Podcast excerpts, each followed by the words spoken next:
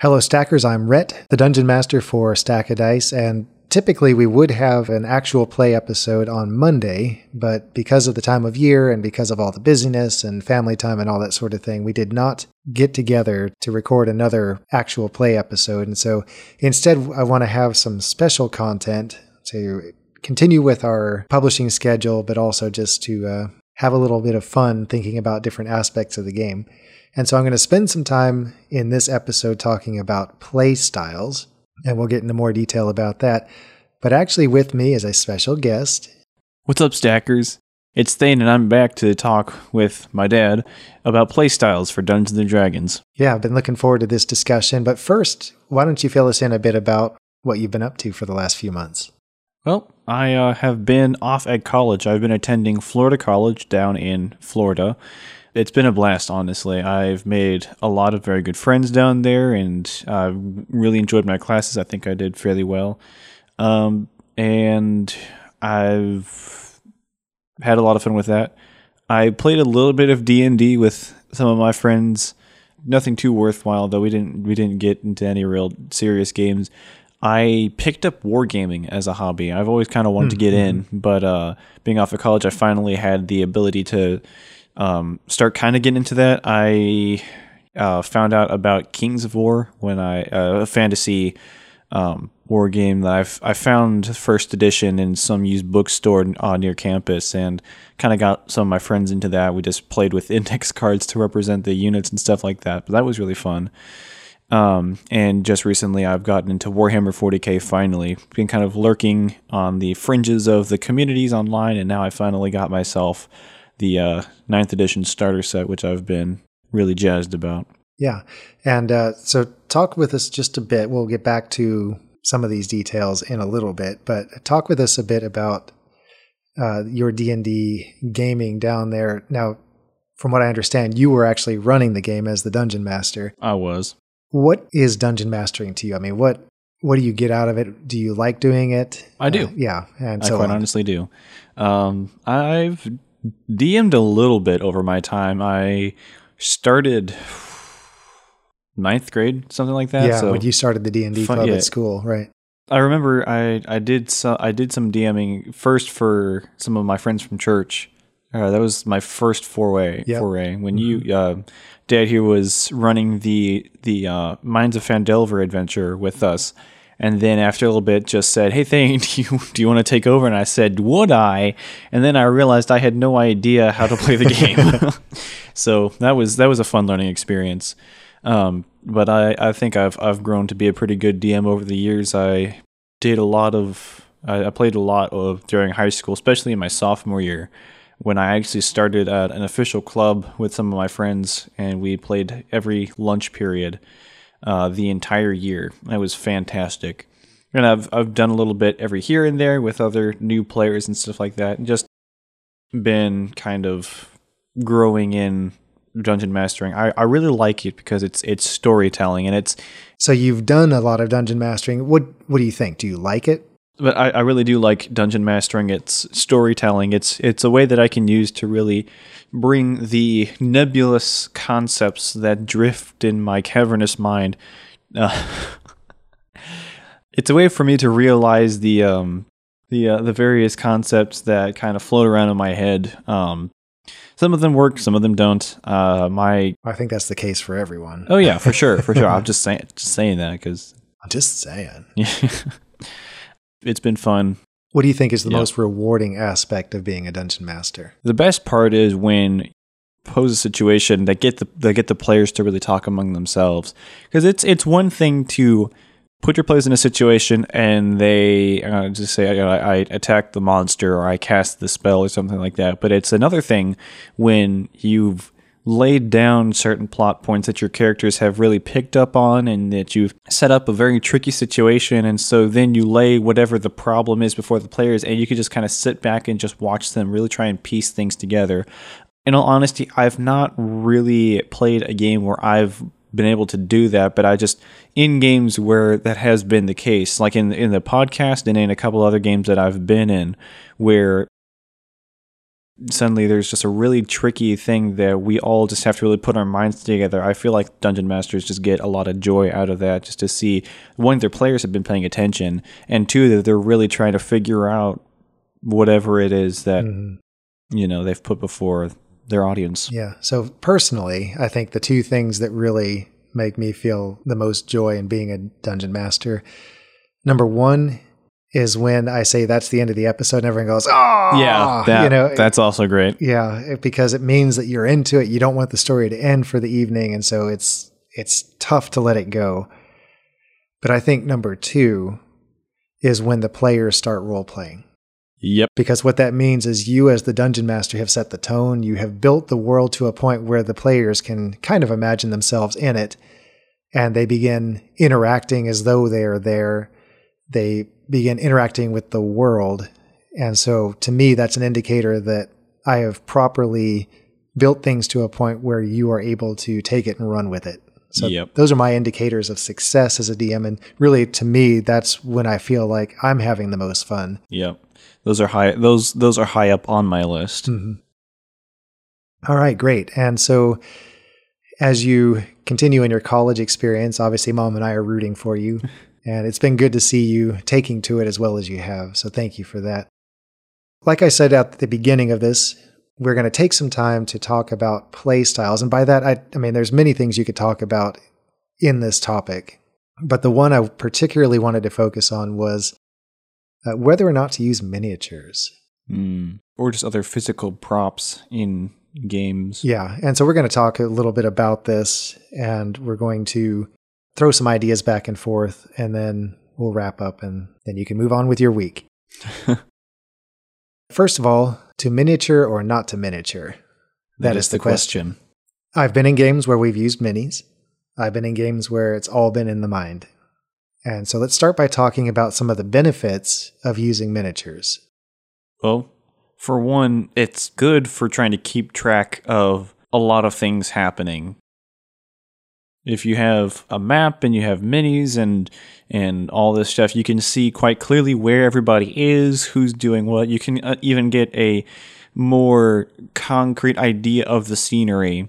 You know, whereas if I if I just describe a scene to you with words, you might imagine one thing while there's something else in my mind or something like that. But if there's a map, you can tell exactly where the trees are and what shape that rock is, and um, you can see where all the enemies are yeah. and where your teammates are too. Yeah. So obviously there are some good things. Like if I'm trying to describe a particularly complicated looking room, yep, that can really overwhelm players very quickly mm-hmm. to the point that they have completely wildly different ideas, not only of what I'm thinking, but what if, what each other is thinking. Yep.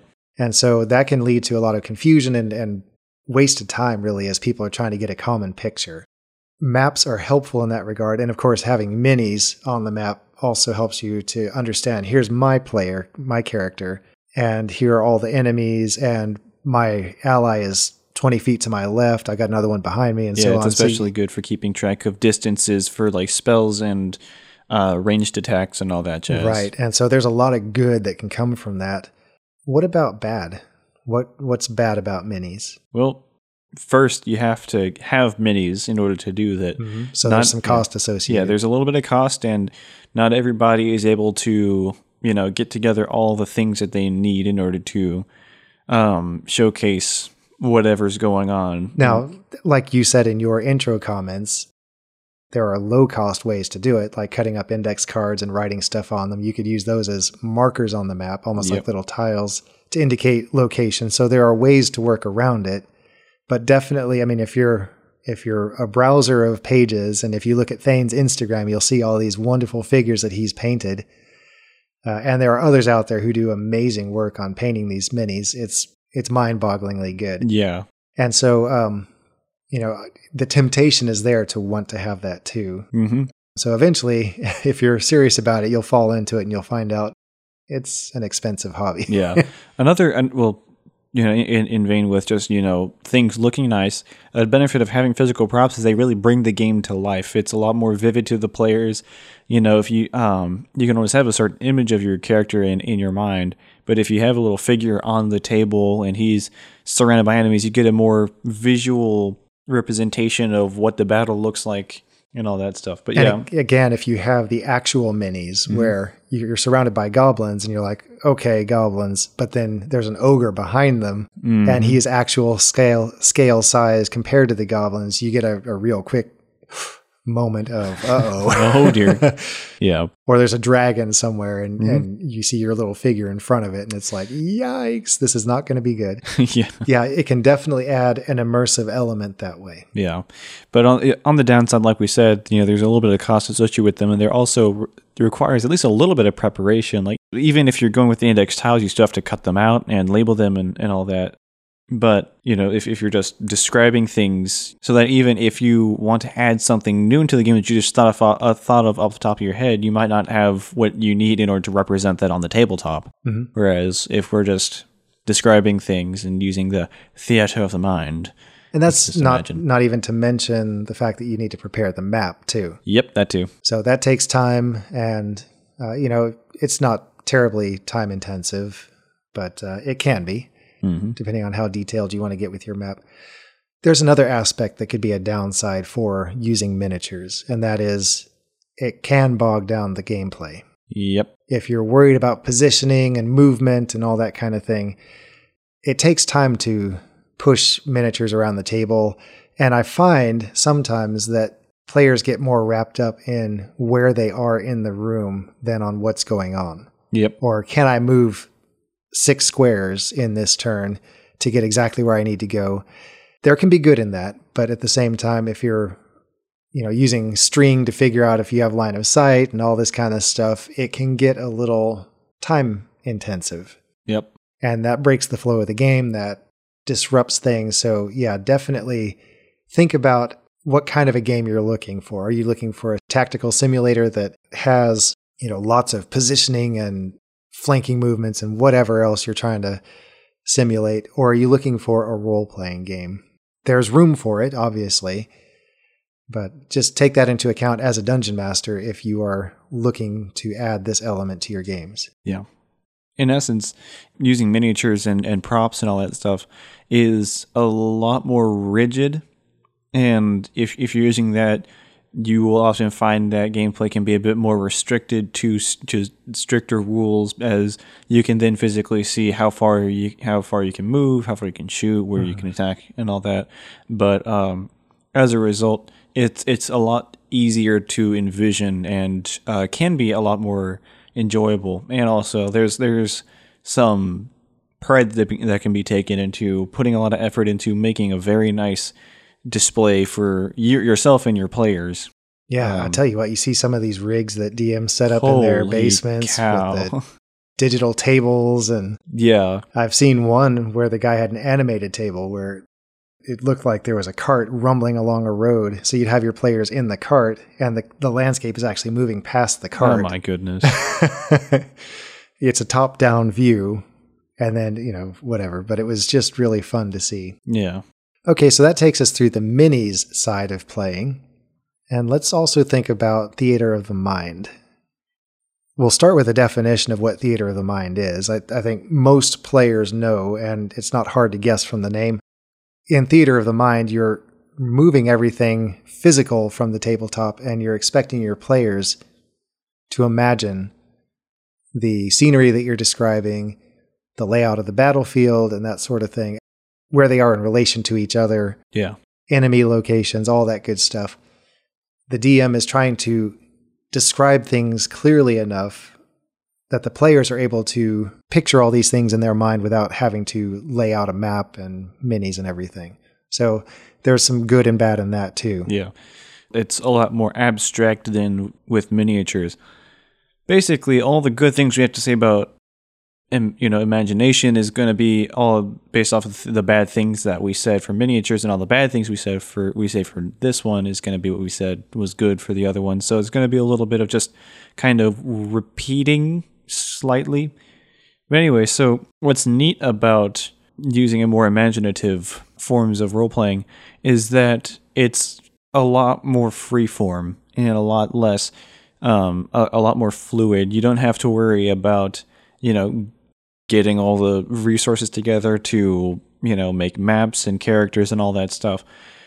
And you can do a lot more things on the fly, just kind of making things up as you go along because you don't have to worry about, oh, do I have the figures to represent this thing that I wasn't planning for originally, but would work amazingly in the story.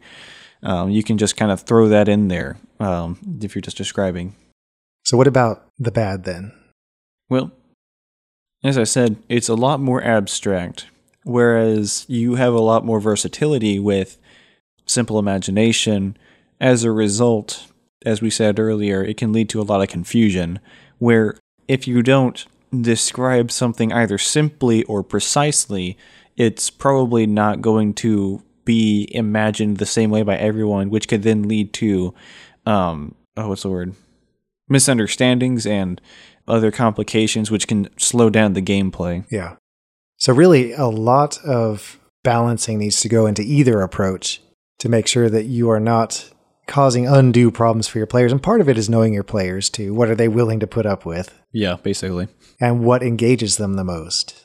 Yeah, mainly we want to make sure as dungeon masters that we are planning our games in a way that will keep the people at the table best engaged, including yourself. Including yourself. Because you are indeed at the table. And you're playing. And you are playing. Mm-hmm. it might not seem like that sometimes. yeah, I'll tell you what, though. The more I serve as dungeon master, the more I realize the benefit to the players sometimes taking surprising directions. Yep. Because what that does is it derails my story. and that's a good thing. And that's something that I've had to learn to be comfortable with when you all decide, you know what, we're going to go this way and all I planned for was that way, uh, you know, it's great because now all of a sudden I'm backpedaling. I'm trying to think, what do I do now? And so that's that's when I am actually playing. Is when I'm having to come up with story and details and characters and whatever that I hadn't even expected. Yeah, it's two part. The players have to think on their feet as to how to solve the problems, and the dungeon master has to think on his feet as to how to solve the problem that is the player. but it's all fun. It is indeed. All right. So, in our podcast, obviously, we opted for the theater of the mind approach. Now, I've listened to kind some. Of. Kind of. I've listened to some podcasts where the players at the table are actually using a map and minis, but they're narrating it through the podcast. And that may be a good approach. It takes some conscious effort, though especially if you're going for a podcast and using a map the players all have to be conscious of the fact that you know their listeners can't see what they're doing and so they have to make sure that they're describing what they are doing so that way those you know for you listening at home yeah. you know what's going on. That i mean it'd be very it would be very audibly confusing in a podcast to hear okay i'm going to move here. All right you move there. And that's it. I mean there there's no visual cue to show exactly where the player moved and so on. So we opted from the outset to go with the complete theater of the mind approach, and I think it's worked out okay. Uh, I know there have been times where things were not as clear as I wish they could have been. Yeah. But at the same time, that's kind of the beauty of stories anyway, because no matter what you say, people are going to form their own pictures of what's actually going on. Yeah.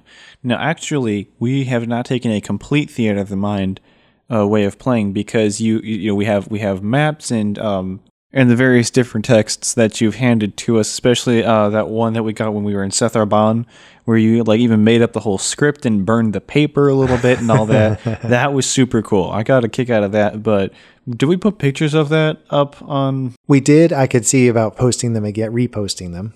Yeah, but just so you know, that kind of thing where you know we're looking at this and it it looks all authentic and it's really helping us get into the story, but you at home can't necessarily see it or feel it or really sniff it, taste it, all the stuff that we did while we were playing. But yeah, so for the most part, we've just been imagination where Dad describes something and we just have to kind of keep it in mind as we try and figure out how we're going to react. Yeah. But occasionally there have been some you know slightly physical props that we use to just help us understand where we are and yeah. what we're doing. Yeah, absolutely. And I think it's been a fun balance. Uh, I think we've done a good enough job of describing things, but at the same time, having the physical at the table has been helpful. So, what are your thoughts, Stackers? How do you play your games? Has our approach been working? Could we do a better job? We'd love it if you would tell us through Twitter and Instagram at stackodice or by contacting us by email at stack.o.dice at gmail.com. Thane, I want to thank you for taking a little bit of time to talk about this. Thanks for having me on the show. it's always a pleasure to talk D&D with you. Likewise. I did want to take just a moment to talk with you about your podcast experience and this game in particular.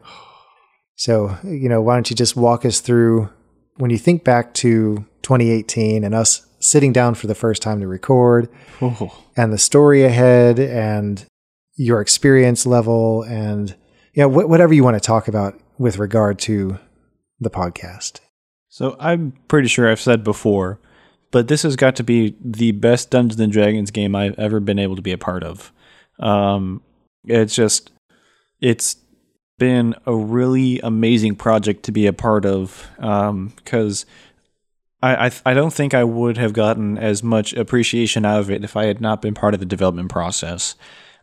You know, we think we've we've talked about this, but Dad came home from work one day after having you know messed around with some Photoshop cartography tutorial, and just had this map that he just made. You, you know, he's we've been wanting to, we've been thinking about doing a podcast or you know homebrewing a, a D and D adventure, and so Dad had made this map, and he's like, it's pretty cool, but you know, might just go and make a, another one now that I have the gist down. We never made another map. No. we just kind of started making up countries for each of the different colored boundaries on there. And before we knew it, we had made a whole world of of people and, and a whole story and everything. And um, we had played uh, a game before this one just here at home. Yeah, we did a kind of a, a developing game Yep. in the same world Yeah. to start building out some of the places and people. At an earlier time in in the world history. Mm-hmm. um, and that was really cool.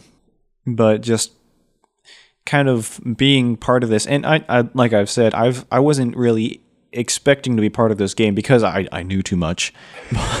um, someone else was supposed to to be in this game, but turns out they weren't going to be able to be in it. And so Dad came up to me one day and said, "How would you like to be in the game?" And I say, "I want." and it's it's been great since. And I, I think I think it's worked out fairly well because, in all honesty, they needed somebody who knew the world. Uh, but I didn't know too much because basically after then, Dad wouldn't talk to me anymore about his uh, his ideas. And you missed that. I did. yeah, we both Oh. did. We both missed being able to talk freely about uh, world events and story ideas and that kind of thing. Yeah. So, um, I kind of missed out a bit on a bit of that, but I had a basic knowledge of the world and what all was going on and what was where, and that really kept us afloat, I think. And I had a pretty good basic idea of what the main mission was. And so uh, when mom and, and Michael were having difficulties remembering what exactly we were going and doing, you know, I, in my Peter Greyhawk voice, could step up and be like, uh, we are going this way to this place to do this thing with this person. Or making the connections from the texts and that kind of thing. Yep, that Yeah. too. And so by building your knowledge into the story, that really helped to keep it all tied together. Mm-hmm. Yeah. Which I thought was fun. But just, you know, my personal involvement aside, this has just been a fantastic story. I mean, we all we all very vividly remember that one time in like episode 3 or something like that where I just got up and started crying uh, because of just connections I had made and just attachment to the story and all that. And I just you know, I I think it's a really cool story and I sadly have not been able to keep up with the podcast recently just because I'm terrible at sitting and listening to podcasts. Um, but I do hope to get caught up on season three and figure out what on earth is going on with you people. yeah, who this new person is that is sitting in my chair. Yeah. But it, it's been great, and I love this a lot. Good. Well, we are glad that you were a part of it while you were. I still am to yeah, an extent. you are. Definitely. Who knows? Maybe you'll be back. Maybe. But thank you again, Thane, for taking some time to chat. Of course, always. And again, stackers, feel free to weigh in with any comments, thoughts, ideas you have about the game. And we look forward to seeing you again next time here at Stack of Dice.